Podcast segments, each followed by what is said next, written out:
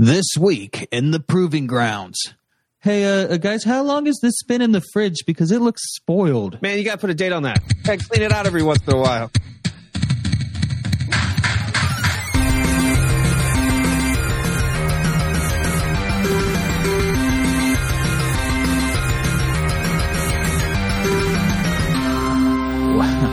Welcome to Magic Proving Grounds, the only Magic the Gathering podcast that proves rehashing your old family drama is the best way to spend the holidays.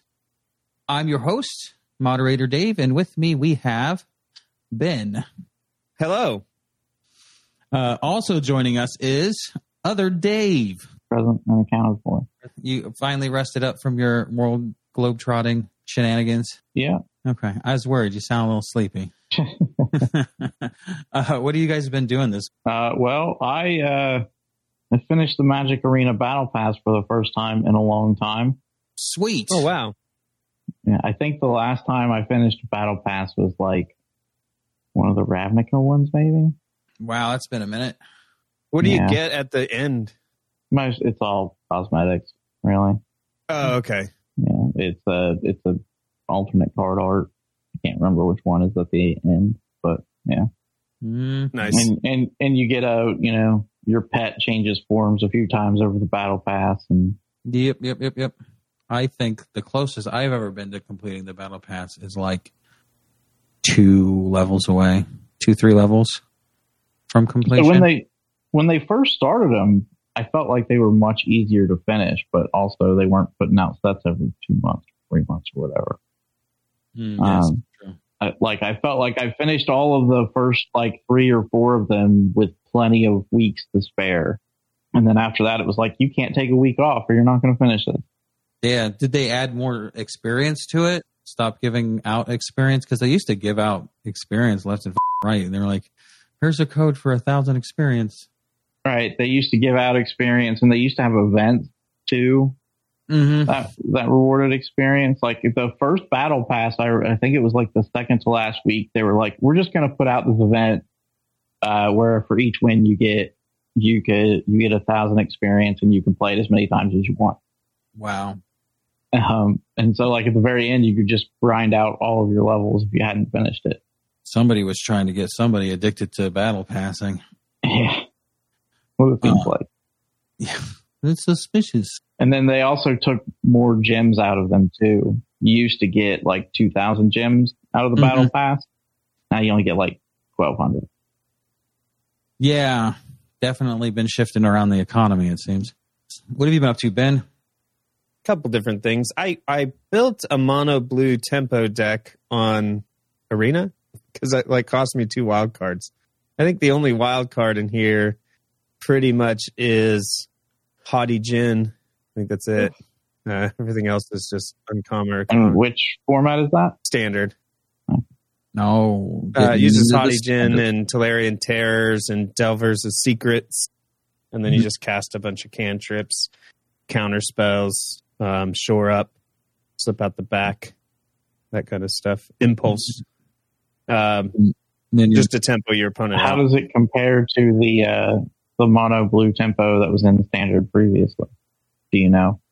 Um, it's about it's it's a lot different because that the other one was a spirit type deck, and the spirit engine kind of went with rotation, like the um, ascendant spirits from Kaldheim uh, weren't in there. So this is a different approach. It mostly does the uh, Delver's secrets, which become the I forget what it's called on the back, but a three-two flyer if you reveal an instant Yeah. draw instant or sorcery. Haughty Djinn gets p- p- uh, power equal to a number of instants in your thing, and Tolarian Terror costs less for each instant or sorcery in your graveyard. Yeah, so it's kind of just uh, playing off of it's. It's got synergy with like you're casting a lot of instants to protect your things, and also Mhm. tempo the guy out or your opponent Mhm. out, but you, your creatures benefit from those. So yeah, it's it's neat. I don't know if it's like the end all deck, but for only costing me two wild cards, uh, it was it seems to be working well. Hmm. You should uh, post that list in the Discord so we can put it on the Moxfield. Okay. also uh, other Dave should post uh, his uh, historic uh, list that he was talking about last week, so I could put it on the Moxfield, so that people can check these decks out that that y'all are brewing. I can't have people steal my deck. This is proprietary information. Hands off my deck. The only other place that this file exists, it, it is on a piece of paper at Mar-a-Lago. In an unlocked uh, pool supply closet out behind the Mar-a-Lago. Anyways, Lord. Um, So other other than that, we did some streams for modern content yeah, where I'm we like- played some. uh What did we do? I can't remember all we did last week. Why don't you take that one? Burn. Let's see. We did Burn versus uh, the Creativity deck. Burn Mhm. versus what was the other one? Burn versus. I know the Creativity deck was the one that gave us uh, giving me the most trouble, but we probably did Burn versus um, Murktide as well. But I can't remember. Yeah, I think Only so. Versus uh, we, we did. So I You should funny thing is uh, I I played this league.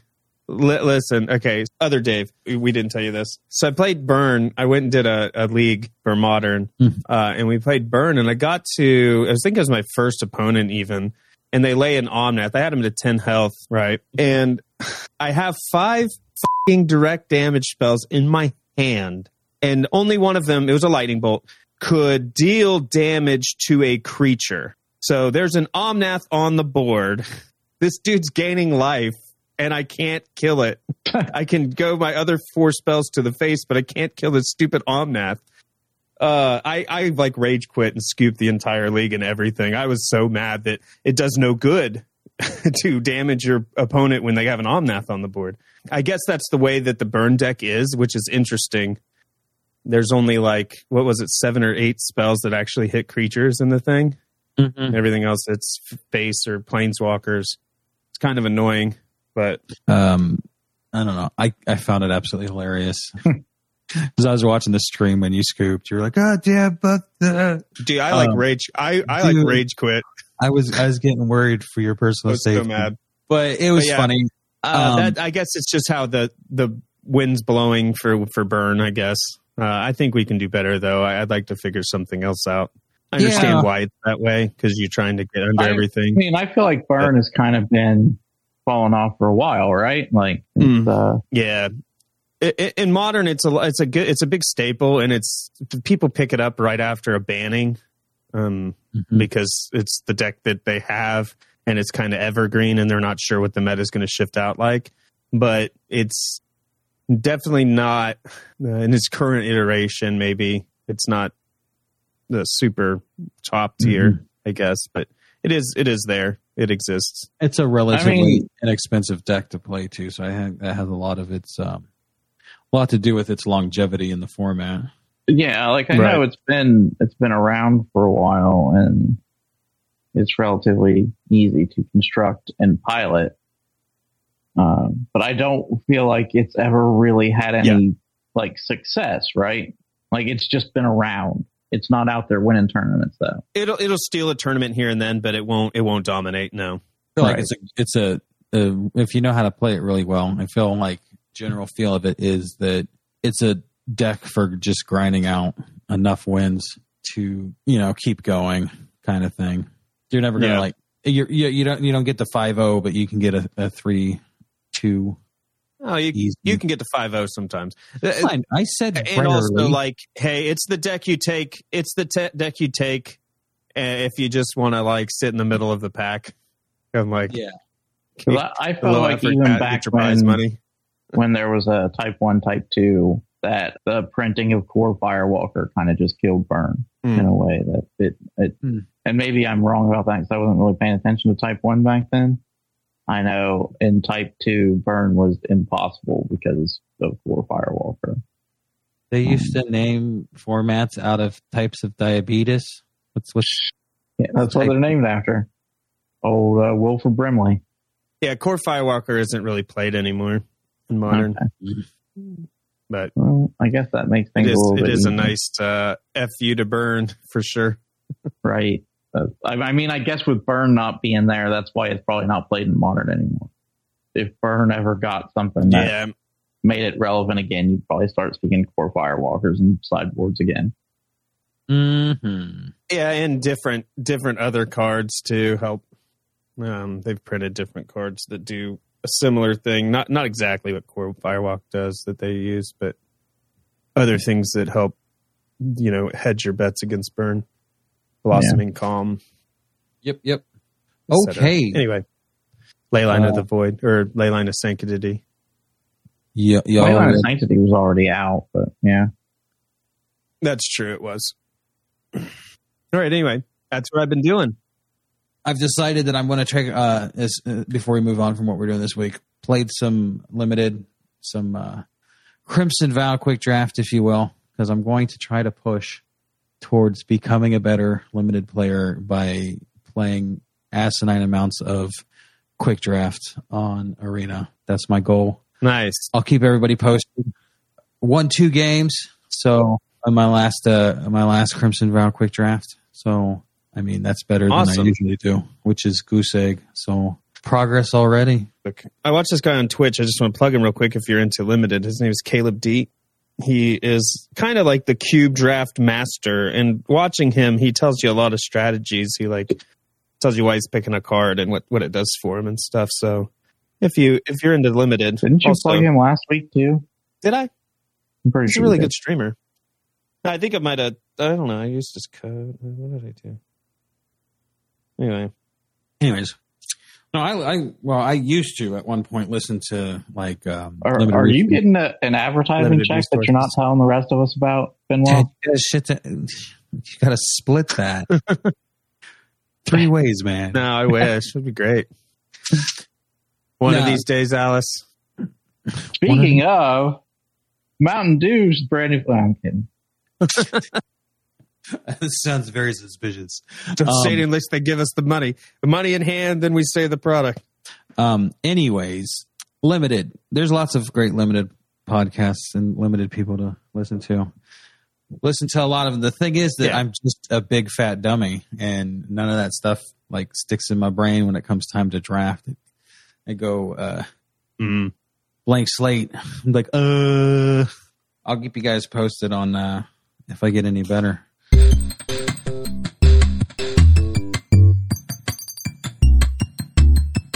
You guys ready to get into the meat of this podcast? Uh, is it tainted meat? Tainted? Well, it is time for spoilers. So, Yeah, it's ew. I don't eat spoiled meat. You leave it in the sous vide too long. Yuck. Did that just kill the podcast? you, you killed me. I'm dead, man. I'm just, I'm over it. we shouldn't eat Uh, that meat. You've killed me. I'm dead. Anyways, spoilers for the Bros War. Uh, you guys want to go over the uh, new and returning mechanics? No, No, no, I don't.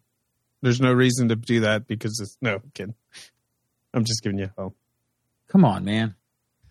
Wait, We always say yes. we always say yes. You're like, why do you keep asking me? Okay, so the new mechanic is a prototype. Prototype is a mechanic that offers an alternative casting cost to your artifacts. Uh, the all the ones shown here, I guess it doesn't have to be this way, but these ones have collared mana for this set, um, whereas the artifact has just colorless mana. And you get with the prototype cost, it's like the early iteration of something, so it has less power and toughness, but it has the same abilities as the bigger card, I guess. I don't. What it's a weird mechanic to explain. Yeah. So, would you like to talk about a specific card from our list of picks so that it, to test to best illustrate to better illustrate the uh, mechanic? Rust Goliath is a 10 mana value card. It costs 10 colorless for 10 10 Reach Trampler. It's artifact creature construct. Um, so you can pay the 10 mana, and get a 10 10 Reach Trample, or you could pay its prototype cost, which is 2 green and 3 colorless, for a 3 5 that also still has the Reach and Trample. So you, Mhm. it's like, oh, you got something early game, you get something late game. Yep. And Uh, better late game. f- flavor wise, the early game play is you know like the prototype, and then you iterate on it and you get something better. right? Or you just flash it out. Yeah. Yeah. Or you, yeah, I- or you just blink it. I also find these really interesting for things that check converted mana cost. You know, if you pay the Mhm. prototype cost for three to throw out whatever, hmm and it's its actual converted mana cost is seven, uh, it can't be hit by I- uh, like eliminate or I- right, not eliminate. um, what am I I, here's the uh, Remember here's how we mentioned rules co- rules change? I Yeah. think that the thing is that if you cast it for its prototype cost, its con- its mana cost what's on the board is the prototype cost. the Really? okay, That's the weird thing about let me it. let me read the rest of this bit I put in there. So prototypes have the prototype characteristics. So that's the uh, smaller mana cost and the smaller power and toughness. Um, on the battlefield, if you cast them for their prototype cost, and while on the stack with the spells, you know, prototype cost. So if you cast it for three uh, converted mana value, just throwing that out there, and then you have a you know a spell that's like fatal push while it's on the board its prototype cost is the mana cost if you cast it for the prototype so you could target it with fatal push okay. um, That's been revolted. Yeah. yeah or you know you get what i'm saying If, you have right. Yeah. Yeah. Yeah. yeah. Yeah. you know what i'm saying Okay. It's So- very interesting and weird because Yeah, So you they did that to prevent things like that from happening, to prevent Yeah. flashing it and getting Mhm. the seven four but or um if it changes zones But you can blink it though. Yeah, you can Yeah. blink it. The thing Okay. that it, the thing that um, is if it's in any other zone, so if it's in your hand, it's in the graveyard, it's in the library, it's normal characteristics. So it's for the normal casting cost, normal power and toughness. So when it switches zones, they just had to make this complicated. It's a new Uh, object. It's a new, new object. object. so so it doesn't remember that it was a prototype. So Okay. blinking it still works. It's just that you can't cheat Right. around mana value targeting uh you know spells that target mana value as a, a, a characteristic Or the what is it? The thing that gains life equal to your highest converted mana cost. I guess you can't. yeah Things like that. things like that yeah yeah, and, and also when it says like, hey, you get um, uh, what? How would it work with a like a storm the festival? You reveal the top cards, you pick some with converted mana cost five or less, and put them into play. You cannot use the prototype them. in that. you can't take it because the That's what I would guess as well. The 'Cause prototype in that zone, they are not. Yeah, they're just that. their Correct. normal characteristic castable for their alternate cost. Um, if the card says you may cast it without paying its mana cost, does that mean you can use the prototype? Because you could cast it for the prototype cost. um If it says put into play, then it, you obviously can't.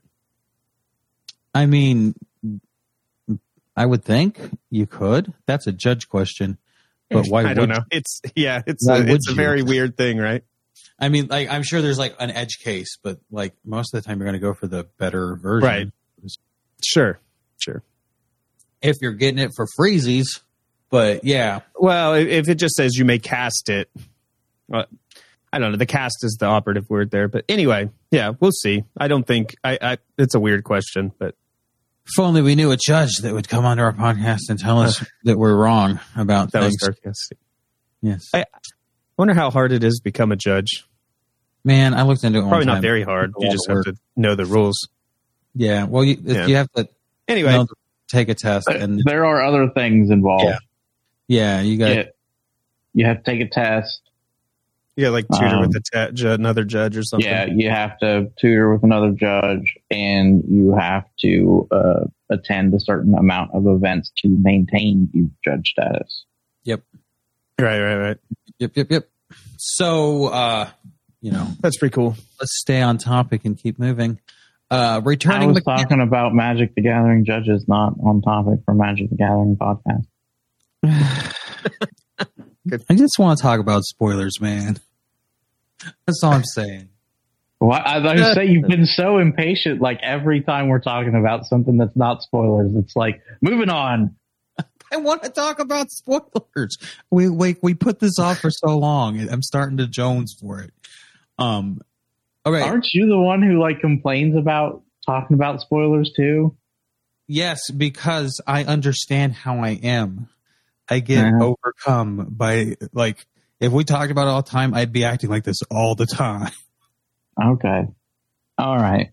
I'm trying to exercise self restraint here. I, I, well, let's move on then. I don't. I don't want to uh, cause you any mental harm over there with your.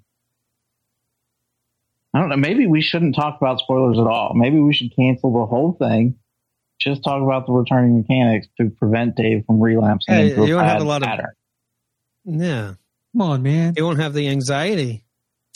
Yeah. Okay. Actually, you know what we'll do to make sure you don't relapse? We'll just we'll, we'll have you drop out for the portion where we talk about the spoilers.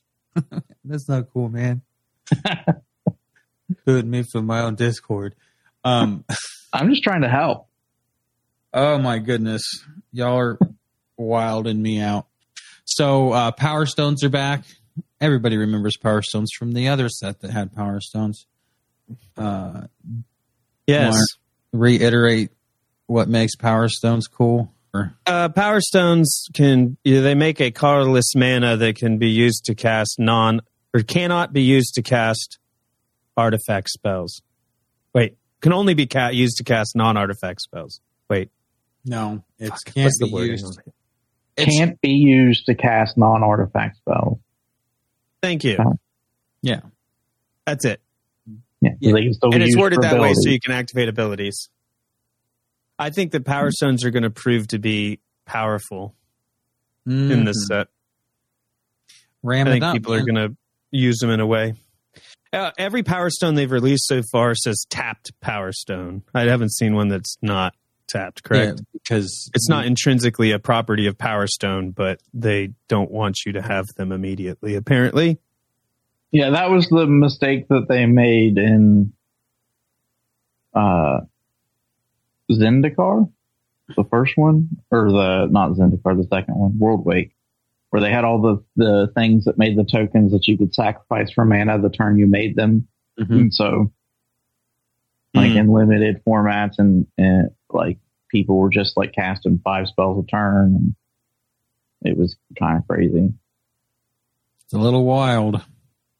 yeah. So keep that from getting out of hand, I'm guessing Yeah, I would uh, venture that that was the truth.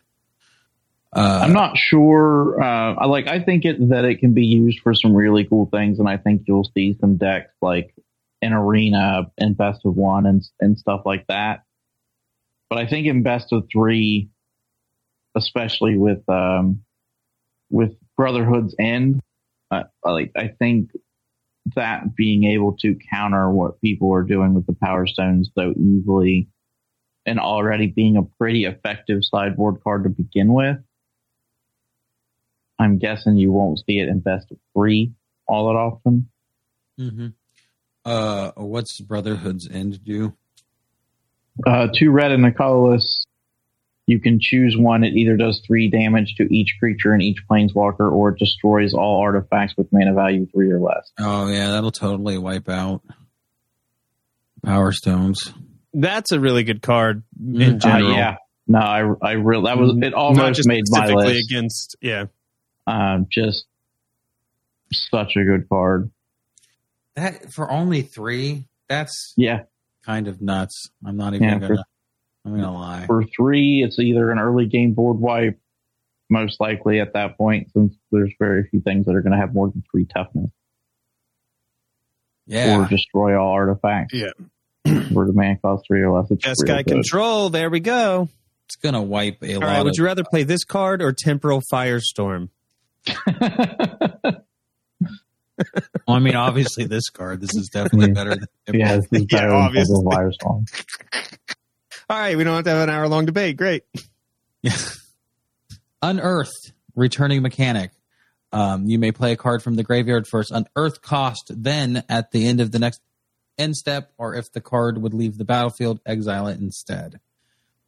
Uh, pretty cool card. Uh, pretty cool mechanic. Uh, I like it for flavor purposes in this set, and I think generally it's a uh, good mechanic.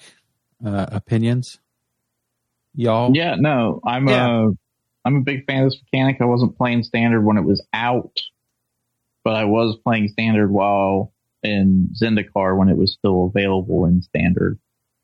And uh Hell's Thunder and the Hellspark Elemental were both really fun cards to play around with. So I uh I look forward to seeing what else they do with Unearth or how Hmm. these cards play out. previously i don't remember unearth is is, is in on artifacts in this set not just creatures right Is- uh, Yeah. it's not it's a new thing right Uh, well, Okay. You know, you know, since we looked this up, that it, it wasn't on any pure just sentence, just artifacts. So to clarify, it's artifact things, not artifact creatures, not vehicles, just artifacts. yeah it used to be a creature thing or whatever Yeah, No, it seems it's just on back. artifacts like which is flavorful because of the uh digging that all the ar- digging excavating they're doing Mhm. in the story. It's nice flavor. So there, there's a card in the set that says like, "Hey, return this to your hand." Oh yeah, it's uh, meticulous excavation. It's like return target permanent to control to its owner's hand. If it has unearthed, instead exile and then return the card to its owner's hand. It's funny they had to word this card this way because of the way unearth works. If it leaves the battlefield, you exile instead. So Yeah. they have you exile it first and then return it to its hand. I thought that was like an old mechanic in the way they worded it to keep it from being broken. Now the new cards they're printing, they have to word it certain ways to make it work. It's interesting. Design trip up, I guess. Wordy descriptions to make things work properly. Uh, Yeah. Words, words, words. As Uh, magic gets more complicated, more words.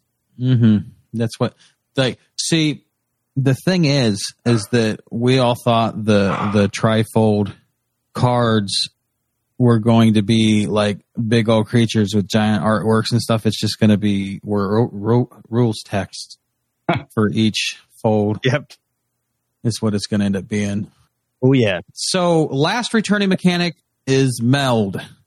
I don't know. We've been talking a lot about the meld cards. I don't know if we really need to go over them much other than how they work is you get two cards in play, you meet the conditions set on the cards, and then you flip them over and stick them together to make one double big card. Is that fair to say? Yeah. That's how it works. Yeah. Okay. Sounds good. Sounds good. So that's the returning camp mechanics. Now we're on to my favorite part of this. Oh, I guess we're not because we have to talk about the commands, and then we're on to my favorite part where I get to talk about my Oh. card. they released a whole new uh, cycle of commands, and traditionally, am I, am I appropriate to say that commands are pretty powerful usually? And some people's favorite cards. Yeah. Mhm. Well, these these commands might be a little different. Are there any of these that are like actual bangers? No. this is what this No. surprised me. I was like looking at these cards. I was like, I don't know about these ones. I don't know because I have. Um, so if you had to pick one, They're all they're all so bad. I'm gonna pick Gix's command because I like the art. So Gix's Oh, really? command is the one like uh the the last one, each opponent sacrifices a creature with the highest power among creatures they control is actually a a really good mechanic. It is sacrifice, you don't have to Yeah. target the creature. Um correct. you don't have to target the opponent. it's like it's like a controlled edict effect. Like you Yeah. must choose to Um, sacrifice one, but it can only be the highest power. Um, but it's also not great if you need to destroy something that's not the highest power. Yes, that's true. Well, you have the mode destroy each creature with power two or less. You can Yeah, you get to but choose two. You can take it the top end and the bottom end. Yeah, but I, I just I feel like there's too many things that that's going to miss that you're going to need to kill, Yeah. and you're better off just running a traditional removal. Yeah. Same. Yeah, it costs five Um, also. And yeah.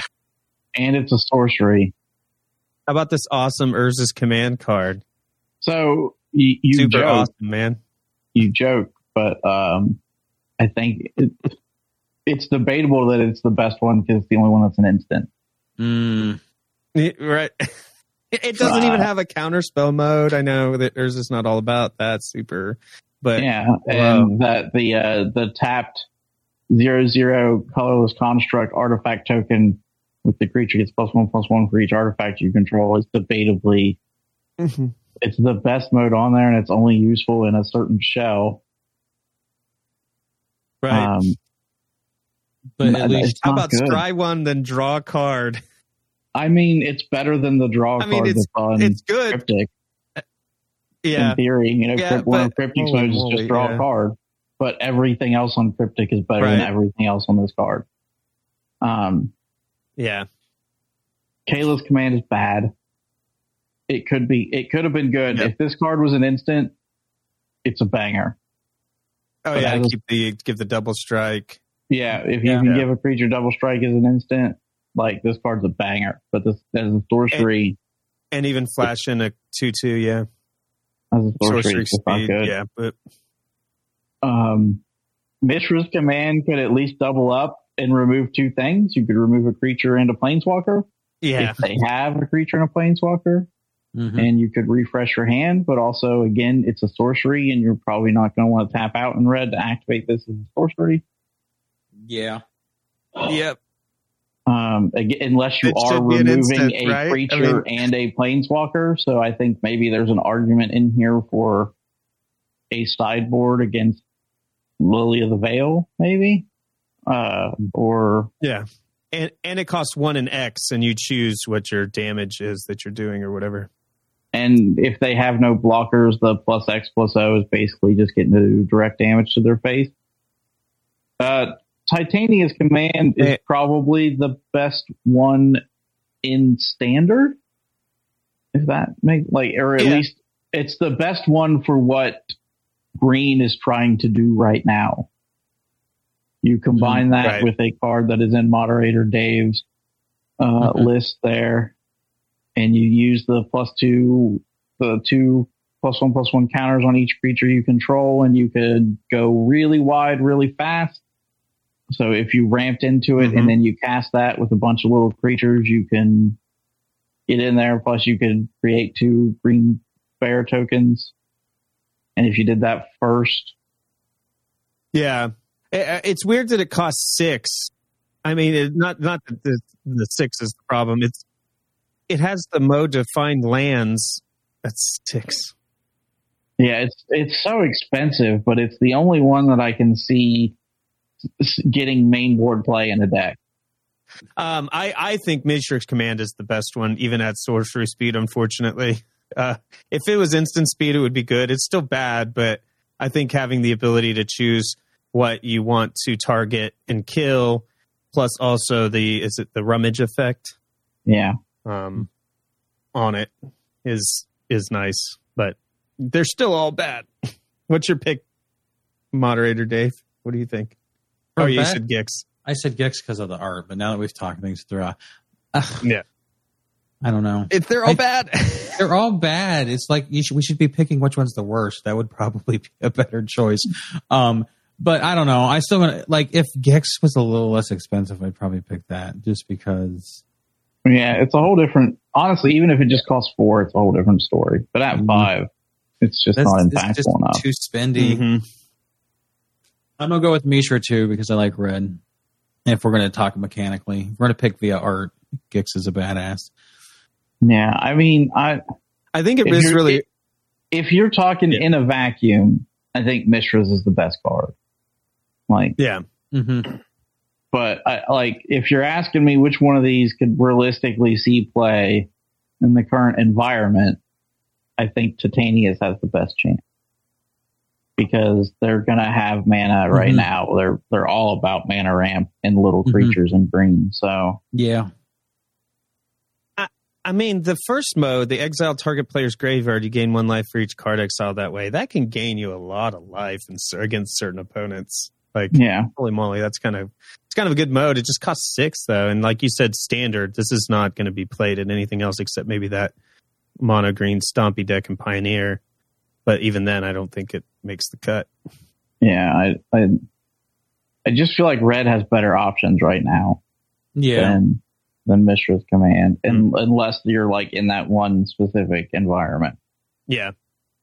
Um, but I could be Right. wrong. If if any of them have a chance at being a card, it's Mishra's. I'm just not sure any of them have a Yeah. chance. I don't think any of these get played. yeah. But realistically, But I mean, in But- conjunction with, we May- can go Maybe ahead and, Kayla's and, command gets played somewhere. and jump into moderator one of moderator Dave's cards here. Awaken the Woods. Yep. Do it. Yeah. So Awaken the Woods is X green green. Create X one one green forest dryad land creature tokens uh, at at sorcery speed. Yeah. So using that, if you if you create a bunch of one ones and combine that with Titania's two plus one plus one counters on each creature you control, you can get a Mhm. pretty formidable army Mm-hmm. for six. Yeah, it's the thing is Nissa not- does all the time, turning Yeah. things into three threes. Yeah. Mm-hmm. But And- I, I still, I'm not sure that it's effective enough to warrant putting Titania's command in a deck. Yeah.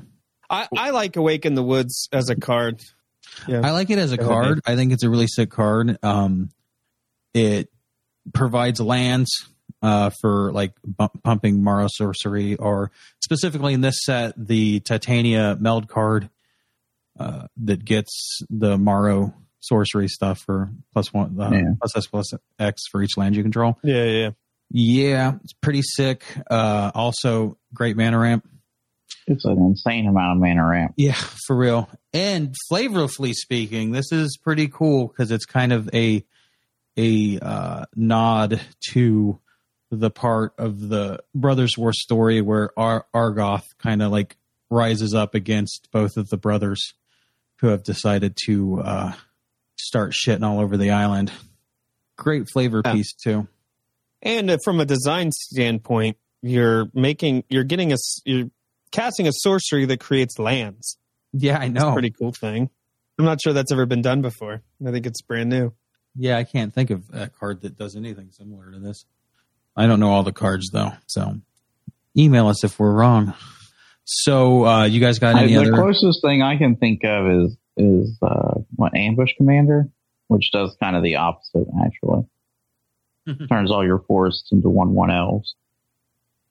Still kind of cool, but yeah. Oh, okay. Yeah. Yeah, Um, so uh, let's go with Ben's pick since we're doing picks now. Go first, other Dave. It's just that's the way it is in the document. I'm gonna go with uh, the platoon dispenser. Beginning of your end step, if you control two or more other creatures. Okay, first of all, it costs five colorless. Uh, it's a four six. Beginning of your end step, if you control two or more other creatures, you draw a card. For a white and three colorless, you can create a one one colorless soldier artifact token, and it has unearth for two white, two colorless. You guys keep saying this. and I just want to point this out real quick because it makes me feel smart and special. It's not colorless; it's generic mana. Colorless is the little diamonds. But go ahead. Uh, Dave has left the channel. I can't control Uh-huh. myself. Yep. So, uh, you know, it's a card draw in white in a way that is, uh, uh, white's already into, you know, kind of flooding the board with creatures. Uh, it Yeah, also has the ability to create that card draw on its own by making the soldier token. With the Mhm. unearthed cost, you can bring it back at least once. I really like this card. I'm not sure that it's strong enough to to see play, but I do I really think that this is an effective way to add card draw to white and make it a little bit more powerful. hmm I um yeah. I like it too. I, I suppose we'll talk about this particular aspect later, but I really like the the way they're handling color and artifacts in this set. But touch on that later. I do too. All right, I'm going to start off with a banger just to get it out of the way. It's the Stone Brain, costs two generic mana, legendary artifact. Pay two and tap, exile the Stone Brain, choose a card name, search target opponent's graveyard, hand, and library for up to four cards with that name and exile them. That player shuffles, then draws a card for each card exiled from their hand this way. Activate only as a sorcery. So there's a lot to unpack inside of this brain. It looks like a helmet that you just put on. Honestly, it's kind of funny. So here's a couple things. You choose a card name. It can be any card, and it can be lands, which is not very common. It can even be basic lands. Then the downside of the player drawing a card for each card exiled only happens to the ones that are exiled from their hand, Yeah. which is a very important extinction distinction as well. So the third thing is it exiles itself. So if you're talking about Karn wishboards, then you just go back and get it again with Karn, which is also another added benefit, I guess. Um, obviously, they have to put that clause in there because then you can loop stuff like this and basically destroy somebody very Yeah. easily. So they have to make it exile to make it harder to get. But Karn, it makes it beneficial for Karn to do that. Obviously, this is like a surgical extraction type effect where you just get all of their card, but you don't. Ha- you can name any card. So if you look at their hand, you know what they're playing. You can just say crashing footfalls or living end or something and completely just disrupt their entire combo. Mm-hmm. Um, I think this is a modern sideboard card that's going to see a lot of play. Mm-hmm. Why do you think this is better than what people are already using?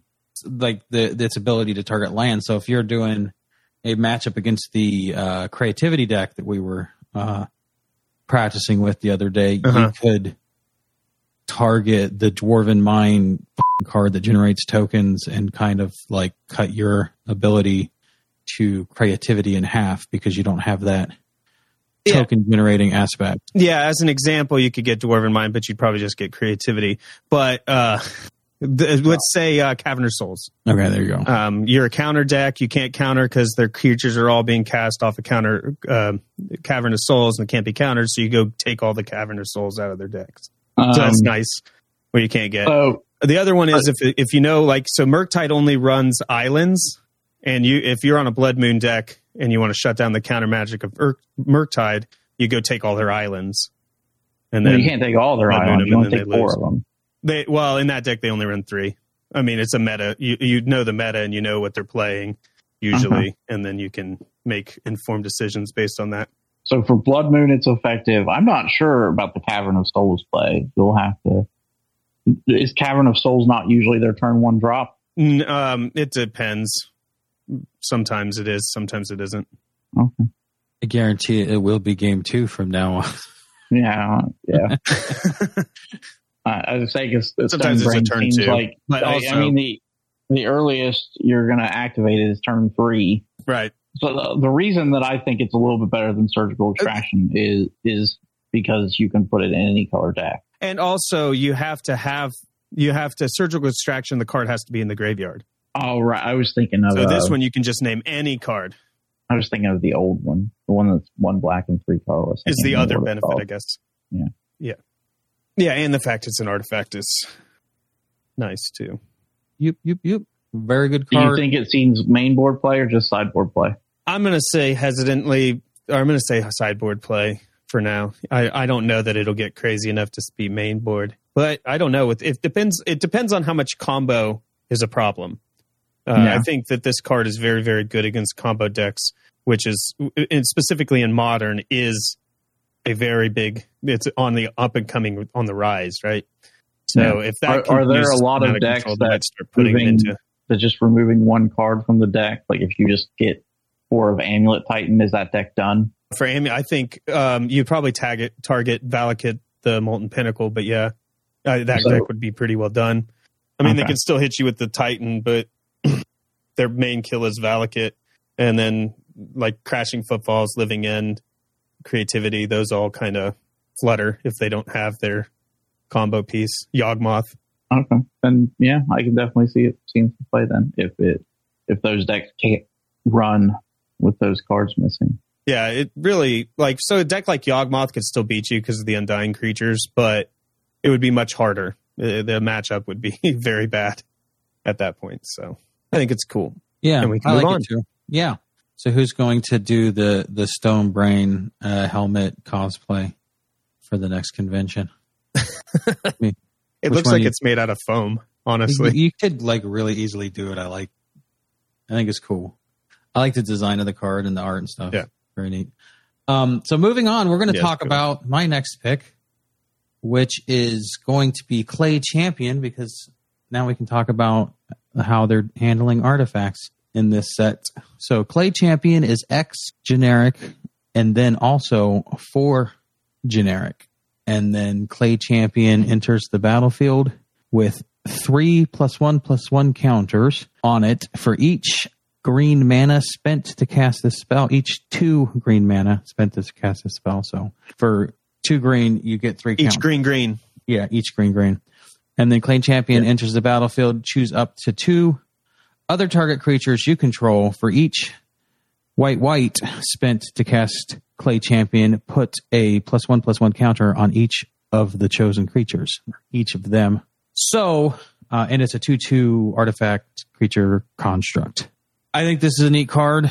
I think that this is the superior way to do colored artifacts. And I like the design of all these creatures that do this because it incentivizes putting them in colored decks, but doesn't force you to do it like the typical colored artifact does. Right. I mean, in this one's case, four for a two-two is probably not going to make the cut in a red Yeah. deck. No. Yeah. You're, you're, you're probably never going to put it in a non green or white deck, but you have the choice. It's better than it costing green green white white. Yes, I agree. You have options, right? hmm But I, I think this card is really good. I mean, in mono white or mono green, even I think this card is really good. hmm I agree. Uh, in mono green, it's an eight eight for four or six. Yeah, yeah, an eight eight for four.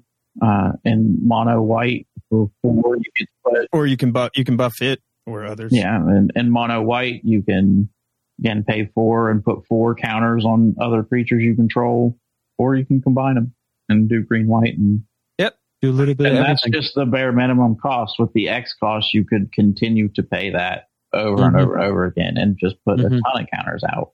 Great late game play. Um, yeah, that was interesting to me. Yeah, how that had X and then four. you can just pay an infinite mana on this and just make your creatures bigger, right? Mhm. Yeah, like that's I think uh, a really cool way to do these because it's similar to the prototype cost. It makes them effective if their non-X cost is low, both early game and late game, just like the prototype cards where I can drop play champion for four Yeah. and get a really effective creature for four, but I can also drop him for eight and get a really effective creature for eight. Yeah, I like I like Clay Champion, especially as a standard card. Mhm. I think it's gonna be really good. Yeah. Uh, nice addition for white and standard, Exactly. and a nice addition for green. Yep. Do you think it fits into the current uh, Esper mid-range deck? I don't think so. My answer is also no, because really you're know. not going to have enough double white to really make use of them. Yeah, In addition to the fact that that deck Yeah, doesn't have a ton of creatures to put counters on to begin with, or that don't already get their own counters. right. Just wants Raffine conniving over and over. What's your next pick, other other Dave? I'm going to go with what is possibly my favorite card so far, which is the Phyrexian Fleshgorger. Mm. it is one of the prototype cards, seven converted mana cost. The prototype is two black and one generic. Make sure I Thank said you. that correctly this time. Yep. I don't want to. I don't want to make moderator Dave angry. So for its prototype cost, it's a three three. For its full cost, it's a seven five.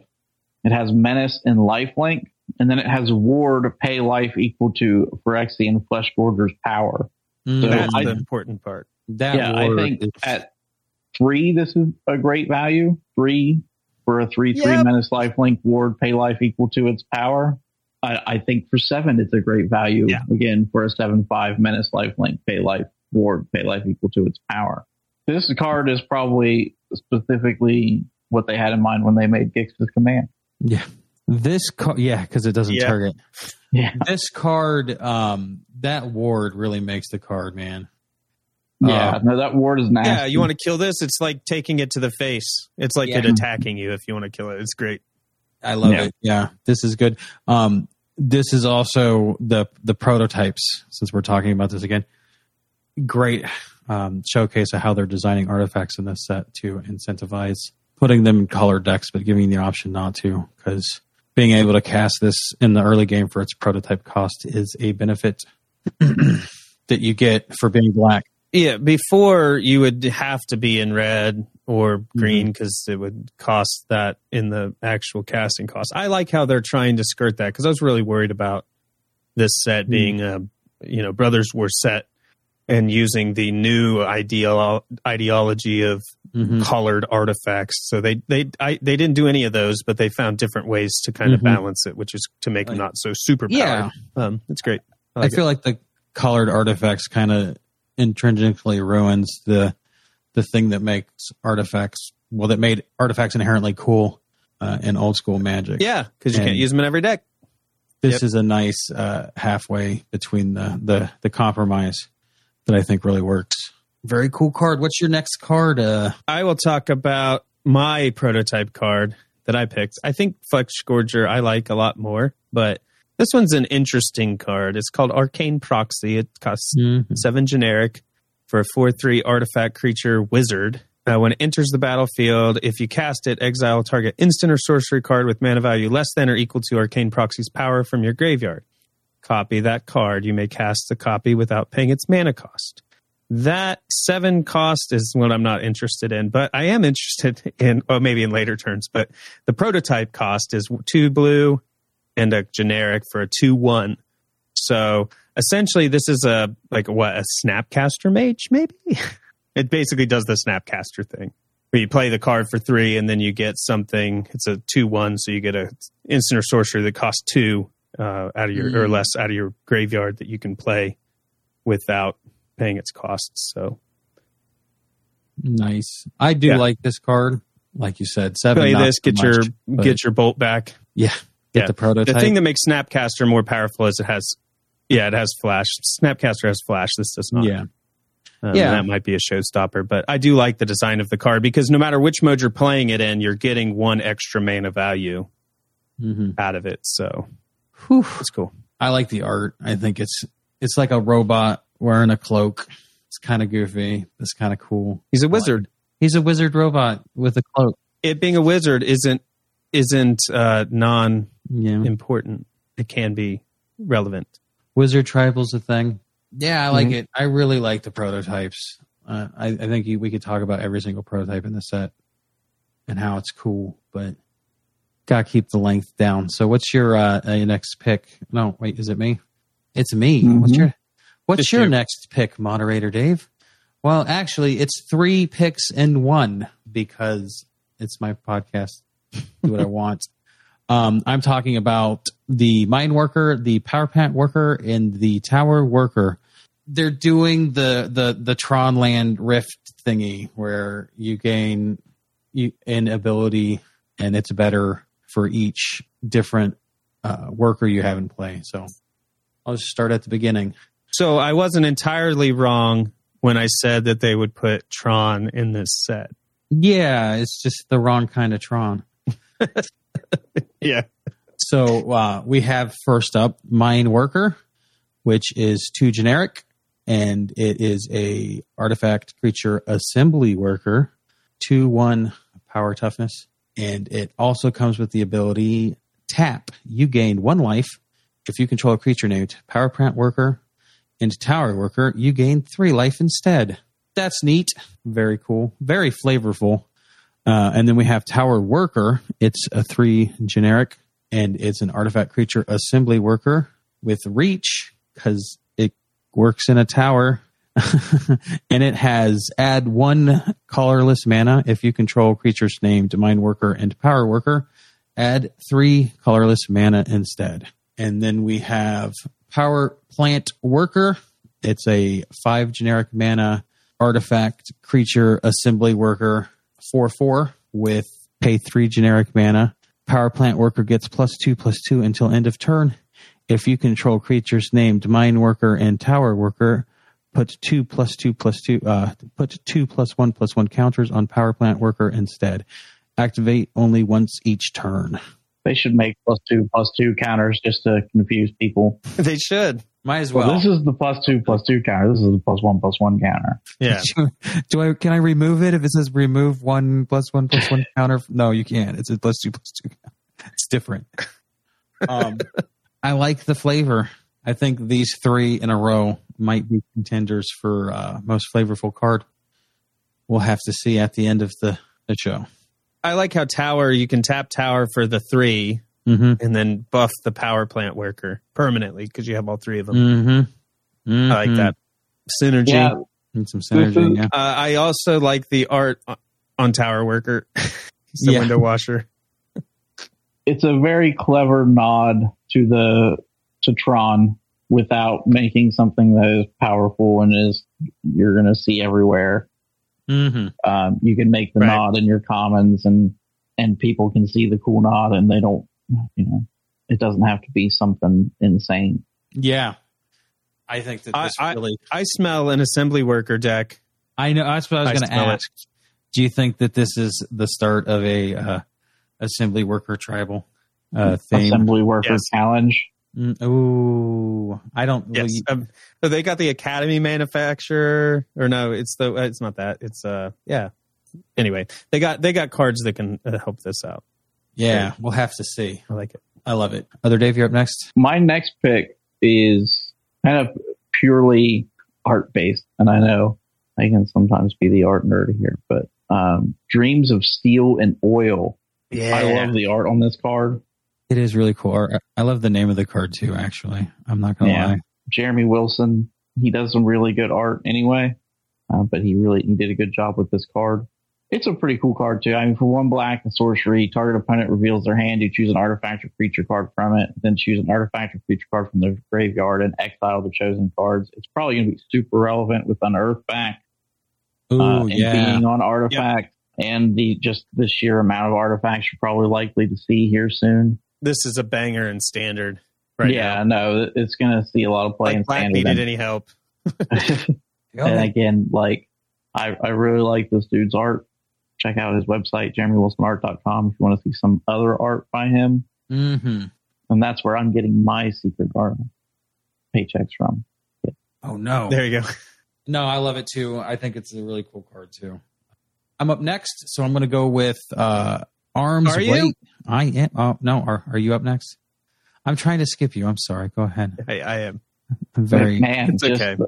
Um, we, we should have cut him out. Look, he's in active addiction right now. he's just he's just yeah he's just going for the throat like this card um i'm just going to talk about this real quick i think it's a good removal spell it's one black one one generic destroy target non-artifact creature it's an instant i think that's going to see a lot of standard play.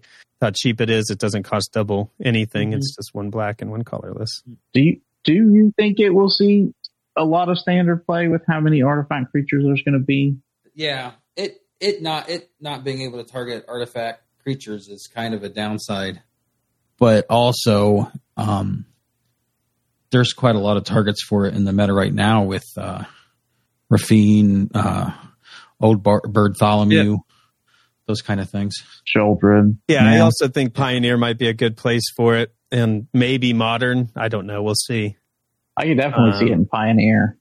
Yeah, But my real pick, well, that's a pick, but I have six, so I just threw that in there real quick. Uh, is Surge Engine. It is two generic artifact creature construct. It's a three-two with Defender. You can play Mm, one blue. Surge Engine loses Defender and gain this creature can't be blocked. Two, uh, you can also pay one blue and two colorless. Surge Engine becomes blue and has base power and toughness of five four. Activate only if Surge Engine doesn't have Defender. And then the next mode is two blue and four generic. Draw three cards. Activate only if Surge Engine is blue and only once. Yeah, I think it's good. Even if you don't get to that last one, Mm. uh, the other pump abilities, quote unquote, are very good. And it, I, it these things are tricky because you see, you look at them and they're you're like, oh, that seems fine. But then when somebody uses it against you, you realize it's like the Ascendant Spirit issue, right? mhm. Um, it's more powerful than it looks. question. This first ability, pay one, Surge Engine, loses defender, gains, this creature can't be blocked. That's a permanent change because it doesn't say till end of turn, right? Correct. Yes, So you don't have to. it's basically level up. yeah. Why didn't they just do that? It's kind of, it's hurt my Hmm. brain a little bit. Certain certain plane. Yeah, yeah. I like the ability to spend mana to make this creature just a little bit better as the game progresses. I think it's cool. Okay, so my turn now. Arms Race. three generic and one red enchantment.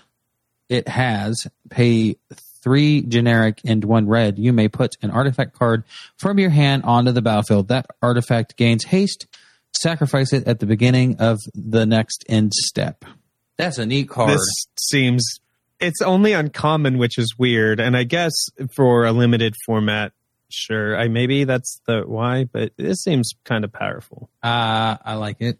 Um, I want to do something with it. I don't know how I'm going to exploit it yet, but it I seems can like tell you how you're going to exploit it.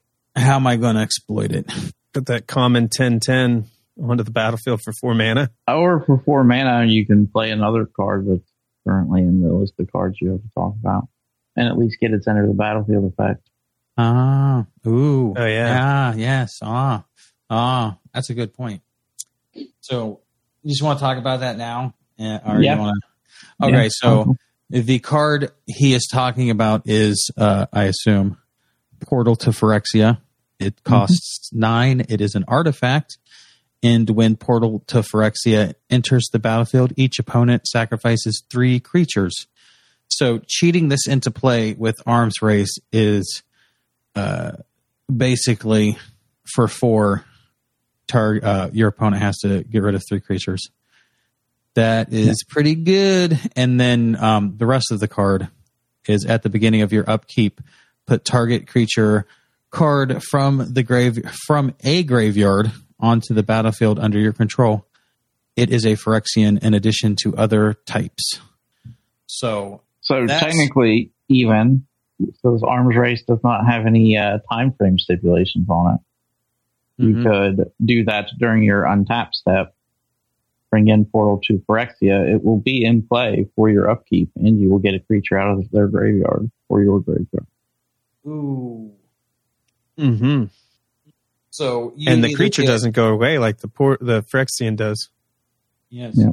So you get the best creature in the graveyard, um, and also deal with three other creatures for four. If you do this on your uh, draw step or untap step, Mm-hmm. yeah, that's pretty sick. Seems to be, yes.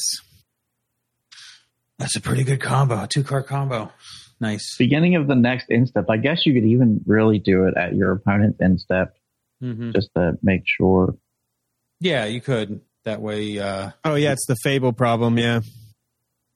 It's the Fable of the Mirror Breaker thing. mhm. Roger, Roger. Okay, True that. I, do, I love that card. Uh, any any more thoughts on that before we move on? Uh, that or Phyrexia Portal Two. Uh, Portal to Phyrexia is going to get cheated. I'm, I'm sure people are finding ways to cheat Oh, yeah. that card onto the battlefield as we Yeah. speak. I don't think anybody really wants to pay nine for that, even though even at nine it might be worth it. But I mean, I suppose if you're uh, if you're not in standard, there's enough ways to reduce its cost. Even you know, oh yeah, um, I guess Dugan and we were, Karn would both reduce its cost down to like five. Is that right? Mm-hmm. You run them in conjunction. Yeah. Dude, in this in that Nykthos ramp deck, this is broke. There's a lot of cards from here for that you can wish board for Karn. Like you wish for Karn, you have the mana to pay for it because you're on Nykthos ramp, devotion or whatever, and then you just have destroy their board and then charge in. Crazy. hmm Does this? Uh, People are saying Karn's going to get banned for this in the Stone Brain and the coffin or whatever the stasis coffin. I can see it. all of it. It's not Karn's going to get banned in Pioneer specifically. Hmm. That's what the people are wasn't- saying. Wasn't he already on the fence because of the Karn lattice combo? Like, wasn't that already a thing people were Um, upset about? I don't think right now it's not the lattice; it's the uh, pestilent Cal- cauldron. Okay. But it's, it's the same idea. People are abusing Karn to do thing Karn to do things that you probably shouldn't. Well, I, I just the lattice is like a complete shutdown if you pull it off, right? Because Karn says activated abilities, artifact abilities of your opponents can't be activated, and lattice turns everything into an artifact, so they can't even use their land. Oh yeah, yeah, yeah. I think that's uh, maybe a modern thing. Yeah. Right? Yeah, it is a modern thing. This lattice is mhm. Yeah. too far back to be in Pioneer. does um Oh, oh, oh! Lattice is banned. Actually, that makes sense. Portal to Phyrexia see play in a, a deck kind of like the Urzatron decks where you generate a lot of mana to uh, yes, it could. stuff out. I mean, sacrificing three Definitely could. creatures is, is a pretty big deal. Hmm. So I would Yeah. assume It might. that Re- uh, it probably won't replace ensnaring bridge, but certainly will be extra protection. I don't know. Yeah. Sick. All right. What's your uh, I am going to go with Fauna Shaman. Uh, so it's Mhm. two two for one green and one generic. I'm going to say generic with vitriol every time I say it. Just um, for one green, you can tap and discard a creature card, search your library for a creature card, reveal it, put it into your hand, and then shuffle. Um, I mean, basically, you can trade a creature out for any creature in your deck for whatever situation you may need. Yeah. Uh, whatever ETB you need or whatever. If you draw a Llanowar Elf turn ten, Turn that Llanowar Elf into a Craterhoof Behemoth. yeah, I think it's a really cool card. Yeah, I yeah, it's a great card. Um, the name's funny to say too, Fauna Shaman. It's basically a uh, a, a tutor card thingy creature. Yeah, repeatable Yeah, creature card. As long as you have a creature to discard. this gets uh, play with fire rather frequently. I'm going to guess. Yeah, I'm gonna say it Oh, probably yeah. never gets to do what you want it to do because it, it seems like it's always gonna be a target It's for going to get removal. killed. Imagine fauna shamming for that 10 10 that costs 10 mana artifact creature in the set, Mhm. and then portal to Phyrexian into the battlefield. Boom. Mhm. So you would you would have to act well in order to pull that off. Uh, naturally, you would have to discard a creature to pull it out of your. Sorry, arms race. You arms race it in. Oh, okay, yeah, yeah, you yeah. yeah. fauna shaman to grab it from your library, and then you arms race it in for four mana. Yeah. Ooh, yeah, That's what I was meant. Yeah. yeah, yeah. Ar- arms. It's just an easy way to keep consistency with your creatures. You can get your answer right there at instant speed as well. yeah, and it's the you cost. put it in your hand at instant speed, and then you can put it in for instant speed with arms race too. It's crazy. The cost is so low for this creature that even if you do eat a, um, it gets bolted. The turn it comes out, you're still you only paid two for it. So and and they're not, you know, they'll have a play with fire or whatever in their hand. So I think that even if it gets bolted turn one, it's not a bad thing for you. Am I wrong to say that or? Because if you can, It, it, I mean, it is because you have to untap. well, yeah. What I'm saying is, worst case Oh, scenario. If you untap with it, then it's worth it. Yes. Yeah. Well, I'm just saying, even worst case scenario, it they have to waste a uh, a, a burn spell on it. I mean, that's not terrible because now they don't have a burn spell. But if you can untap the following turn and do it once, you're like up. You know what I mean? Yeah. hmm Makes sense. I can go uh, next. Yeah. Go next. Uh, I'll talk about Haywire Mite. It is a one generic mana value, one one artifact creature insect. When Haywire Haywire Mite dies, you gain two life, and you pay a green and sacrifice it. Exile target non-creature artifact or non-creature enchantment. Mm. I like this as a good little threat you put on the board. Um, back in Mirrodin, they had like the spell bombs that represented a threat on the board. And what's interesting about those is like when you play against them, you don't really want to like, oh, I got to get this thing off the board before I put my artifact down, right? Because I'm just going to kill it at instant speed immediately. Mhm.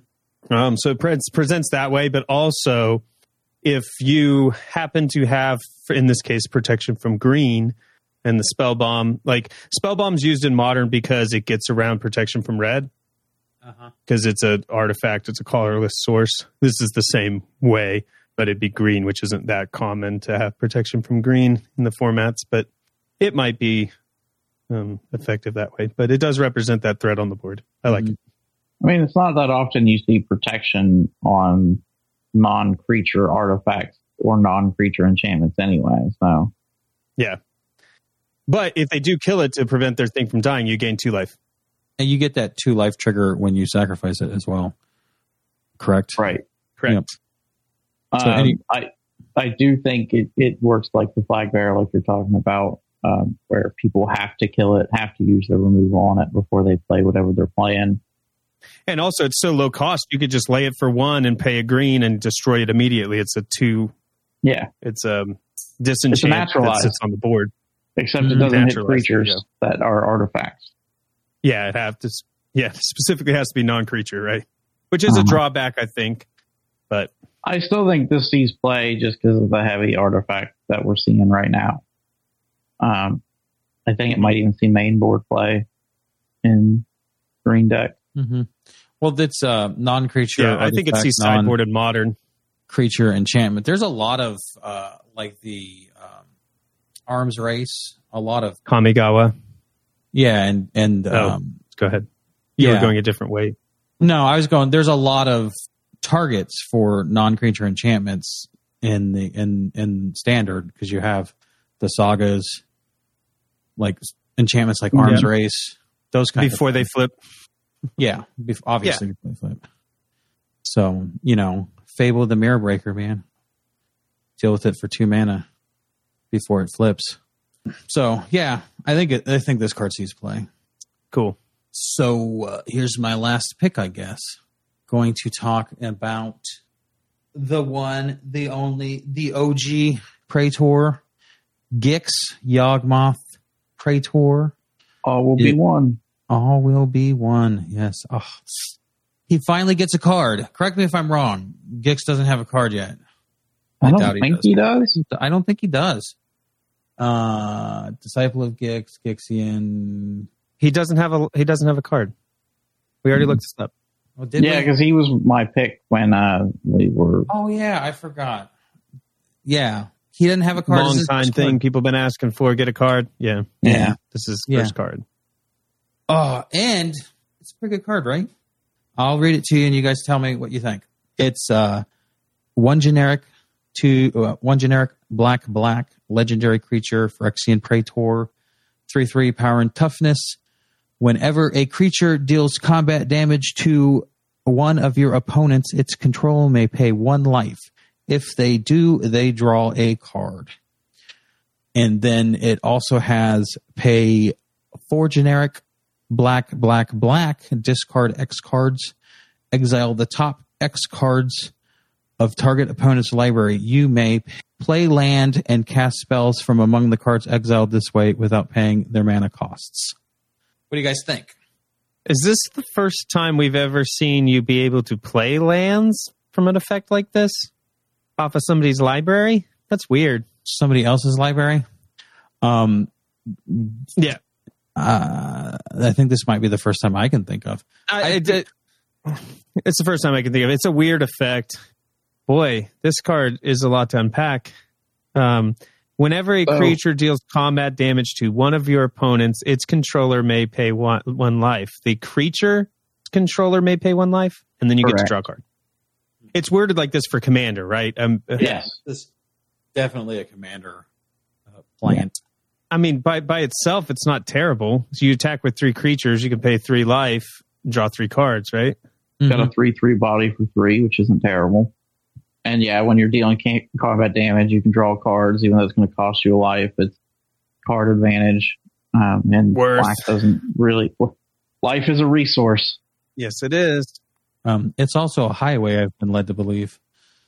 Um, Um, I like it well enough. Yeah, it seems like it'll be fun to play around with. I don't know how often you're going to activate the seven mana. yeah, that seems just like icing on the cake nonsense. More commander nonsense, really. Um, I think. oh, go ahead. but I always do love beating people with their own cards. So Yeah. hmm I think it's neat. I, I think that the first line of text, uh, with it being a three three three three, is a good thing. I think it's Mm-hmm. good that way. You don't need the second one, but that's just extra cake, I guess. I don't know. I'd like, Found I'd like to see how how this fits into that mono black deck that's floating in standard. I'd like to see if they Mm. use it. I haven't been watching a lot of standard. Does does that mono black deck traditionally get to seven mana? Just out of curiosity. I don't really I don't really know. Um, Okay. good question. Does anything get to seven mana anymore? I feel like everything. Yeah, in you're at- standard. Yeah. All right. Uh, what's your next? I mean, you can go green black and pay pay for it with dryads. true. Well, pay for most of it with dryads. Yeah. Oh yeah. Ooh, right. uh, that might be interesting.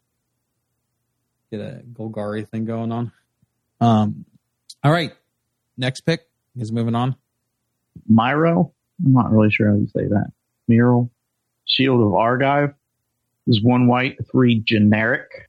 During your turn, your opponents can't cast spells or activate abilities of artifacts, creatures, or enchantments. During your turn, your opponents can't cast spells or activate abilities of artifacts, creatures, or enchantments. Whenever Myro Shield of Argive attacks, create X11 soldier tokens. Soldier, God, X11 colorless soldier artifact tokens, where X is the number of soldiers you control. Ooh, That sounds nasty. that's a three four. I mean, that's very cumulative. If you keep attacking, you're going to snowball really yeah, quickly. she she seems like she can take control of a game by herself. Like I think this card is really good. Makes it so your spells can't be countered on your turn. Um, so it gives you kind of a free reign to not worry about counter spells because your Mhm. opponents can't cast spells on your turn, can't get stuff removed on your turn. You don't have to worry about combat tricks. They can't activate abilities on your turn. All that makes it easier for her to attack and double those soldiers all the time. yeah, Yeah. this is a really good card. I smell I smell a pioneer uh that buff to that pioneer humans deck. Yeah, are a lot of the humans in that really deck bad. soldiers? Out of Uh, curiosity. they can be. okay. I think Um, that there's a deck sitting there for yeah, in Pioneer for this, and and, I- and I'm sure this could- they've been they've been pushing soldiers in standard. Th- I mean, this could go in any human deck probably and be effective, regardless of the amount of soldiers that are Mhm. in it. Because yeah, like getting to play on your turn without having to worry about opponent interactivity is huge, as Mhm. uh, old Teferi taught us. I just there's just uh, Yep, card. and in white. That's great. Yeah. This card's a good card. It's going to see play. It's just where, like, how many different formats is it going to see play, and I think is the question. I think Thalia and her lieutenant are both soldiers, plus Brutal Cathar's soldier. That's enough to really build around, in my opinion. Mm. Um, yeah, that's great. That's cool. yeah, nice. I like it. Yep. What's your next pick? Ben. I have Hurkyl, Master Wizard, two blue and a generic legendary creature, human wizard advisor, two four. At the beginning of your end step, if you've cast a non-creature spell this re- this turn, reveal the top five cards of your library. For each card type among non-creature spells you've cast this turn, you may put a card of that type among the revealed cards into your hand. Put the rest on the bottom of your library in a random order. So that's a lot of words for if you cast a non-creature spell at the end of your at your end step, you get to reveal cards and then find the type that you've cast, and then you can put that into your hand. So specifically, this card would be for your blue, um, red, your Izzet type decks. I think Mm. um, essentially you're getting at least you know hopefully two cards at minimum each turn for an instant and a sorcery you pick if you cast an instant you get an instant. If you cast a sorcery you, you get a sorcery. If you cast both you get one or the other if they're there. So i think this is cool. I like it. It's a Mm. good body. Um, so which uh, which version of Izzet do you think this goes into? uh the i i was thinking about the there's the the prowess version uh, but also the what's the uh maybe arclight phoenix uh, might have to play around with it the the big downside is that it's at the beginning of your end step And Yeah, i guess that keeps it from being broken but you can still get some answers for you know their turn, Right. your opponent's turn. So I don't know. I want to play around with this card a lot. And like I know the current Izzet deck that you see in Explorer at least uh, cast almost all their spells on their turn anyway. They very rarely cast any of that stuff as an instant Hmm. because they want to get the Yeah, prowess triggers. and the symmetry sage charges and dread horde Oh, right. arcanist rolling. I don't see them casting a creature that costs three though in that version of the deck. Just too slow. Yeah, I mean, you wouldn't cut dread horde arcanist To, to- would stall Right. the rest of their plan out for that turn. Right. Um, and then in the Arclight Phoenix deck, I'm just not. And a lot of their instant spells are like draw card spells that help them get that three, so they don't really need it, I Right. suppose. So I, I think this card's interesting, and I think that I kind of want to mess around with it a little bit to No, see where it would fit. It seems really fun. Like I, I can definitely. Don't forget instant sorceries. It has it has two good things going for it. Mhm. Its ahead. back end is a four, so it's out of bolt range, and it costs three, which is out of fatal push main mode without revolt. So Right. there's a, that has a lot of going for it that makes me want to value this card higher, but it's just finding a place for it. I guess is Look. the thing. You guys have missed. You missed what makes this card absolutely unstoppable. It's a human wizard advisor. This bad boy right here is going to oh. slot into my persistent petitioners deck like nobody's business. It's going to do work. Your persistent petitioners deck isn't just 44 persistent petitioners and 16 lands. No, that's trash. Okay. Oh, because it's an advisor. Do you also have ledger shredders in that deck by by chance? Oh, hell he's yeah. also a Sure. This bird advisor.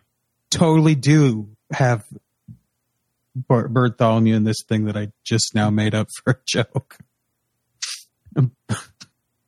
but Yeah. I mean, keep in about mind that he does also hit enchantments and planeswalkers. And artifacts. Yep. No, Um, planeswalkers. Yep. You're right. So, I, I mean, maybe he can slot into. I feel like blue white control would love to be able to dig for their planeswalkers, and Yeah, that five color or that four color planeswalker deck that's floating around a lot now on Arena. I haven't seen that. Maybe that maybe it slots in there.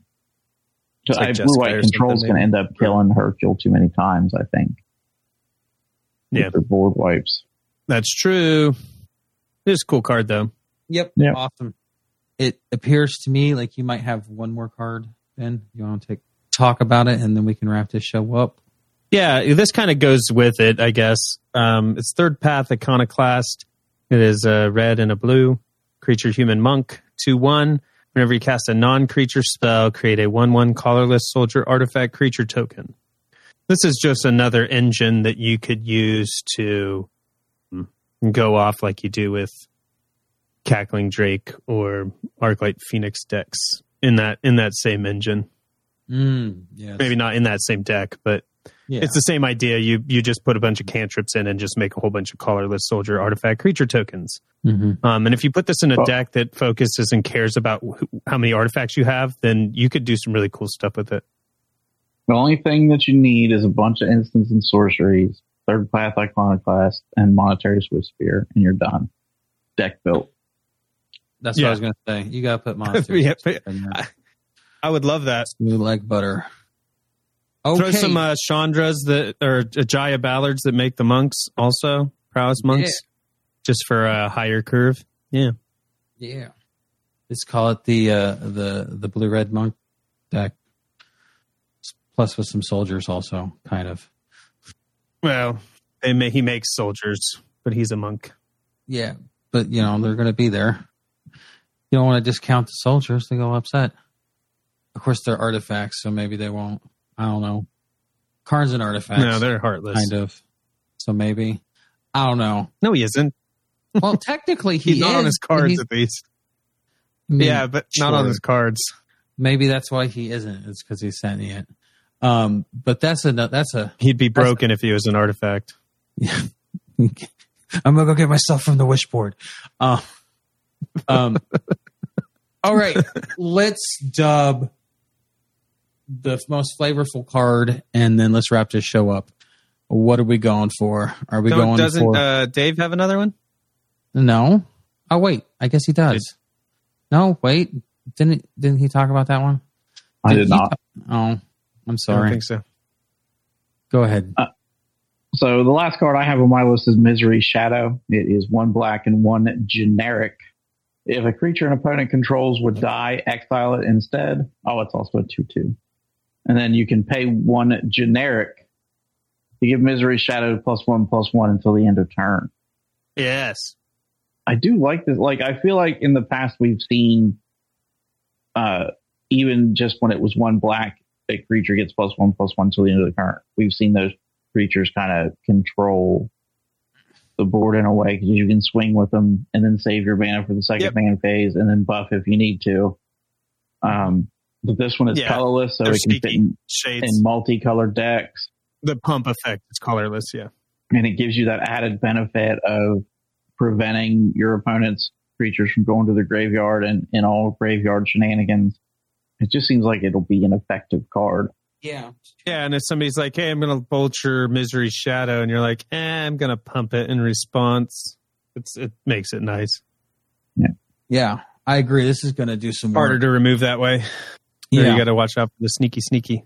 Let's crown the most flavorful card of the set, and then uh, wrap this show up. What do you guys think? I I think that the tower bot is uh, the best, most flavorful, in my opinion. I will. Uh, I'm going to mash all the assembly workers together because that's Yeah. kind of the same thing. Mhm. And uh, I, I the I like Arms Race and uh, the Awaken the Woods. Was that the name of the card? Somebody went through and deleted the cards as we talked. Awaken the. Woods. Yeah. Yeah, I like that one a lot. But and obviously Gix getting his own card is very notable. But I think we're going to drop Gix out of the running right away because while it's cool he's got a card, I just don't think it reeks of flavor in the way that some of these other No. cards do. So I also um, throw in Brotherhood End that we talked about before too. I think that's a real flavorful card. Brotherhood's End. Yeah, it is actually a really flavorful card. Um, oh, it's hard. See, But I brothers. would still I would give it to the assembly workers just because of the nod to the past as well as Hmm, like to me that's it, it's not just a nod to the story, but it's also a nod to the cards as well.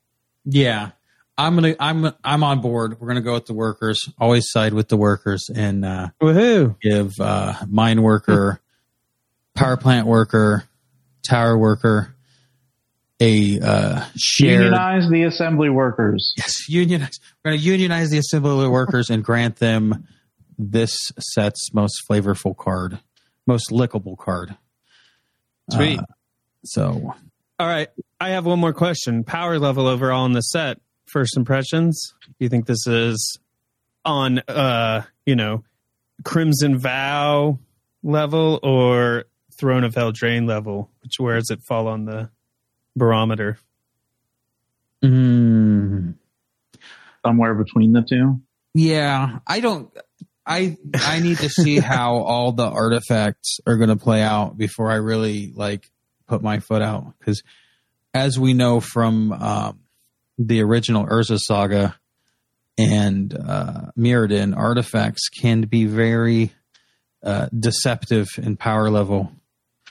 Yeah. Um, and They until you get can to play with them. just yeah, and I I think that is this is less than both of those.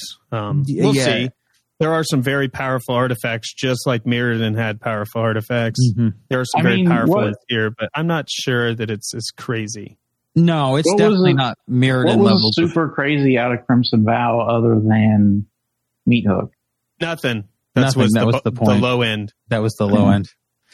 Oh, This- a meat hook was in Midnight Hunt. Yeah, Yeah. there's Oh, nothing right, in Crimson Vow really. Yeah, I got it backwards. That's what I was like. Wait. It's my least favorite set of a long time. For uh-huh. Yeah. So, It doesn't do much. so me saying somewhere in between was not the statement that I thought it was. Um, Yeah. I think it's going to be less than Eldraine, but not by much. I Mm. don't think we're going to see like yeah, multiple cards get banned from it, like we did with Eldraine. Super early in Eldraine's, you know, right. lifespan. Because what is Oko Yeah, and I'm not sure what kind Upon of- a time were were both banned within like the first month Mhm. Of Throne being out. Yeah, Yeah, that was Throne was kind of wild. Um, yeah, I don't know. Definitely nowhere near Crimson Vow. I think it'll be it's up there, closer to to Eldraine. So I'm with Dave on that one. Hey, wait, hold, hold, hold on. I'm sorry to derail this further. Wasn't there a card in here that was like Skullclamp? Oh That I yeah, totally that missed. was Transmogrant's Crown. Yeah, What is it? Artifact?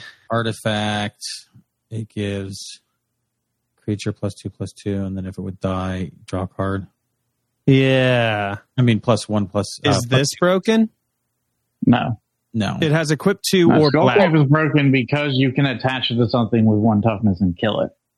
and it, and it immediately dies. So this is Right. less broken, but Yeah. uh, with It- all the sack outlets they have, uh, Yeah, it's there's a lot of sack outlets. this probably has the breaker scale, the highest breaker scale in this But you have to build around uh, that set, right? yeah, to to build the stack engine and draw the card and do all Mm-hmm. that stuff. Whereas, That's right. It doesn't just slot into every deck like Skull Clamp. yeah, Yeah. Skullclamp was just everywhere. doesn't speed up your elf deck. No, definitely doesn't speed the elf deck up. Okay. Um, all right. I still can't That was my last liner note. Nobody saw something was wrong when they were somebody was saying that. It was like, Mm. anyways, This no, is I like fine. card. I Fine, think no it. problem. I think it's a great card. I like the um, fixed skull clamp aspect of it, but you know, I don't think it's broke. We'll see. We shall see. I guess. We'll see. Yeah, for real. All right. Uh, well, that was the spoiler show, everyone. Uh, why don't you tell everyone where to find us, Ben? You can find us on Twitter at MPG Pod. You can find me on my personal Twitter at Be Nice MPG. Where can they find you, moderator Dave? They can find me on Twitter at Dave underscore MPG. Uh, where are you currently located, other Dave? Or is to assume that you're at your house and stop asking you, or I am at my house and I am not on the internet. I am So- a ghost in the machine. as we all are fixing to be uh, as soon as Twitter falls apart. um, you can also send. I, I think I think your Twitter account needs to be banned from impersonating someone. I can barely impersonate myself, let alone anyone else. As I was saying, though, you can send emails to us at show at um, uh, magicprovinggrounds.com or podcast at magicprovinggrounds.com. Take your pick. All these links are in the show notes. Cue the outro music.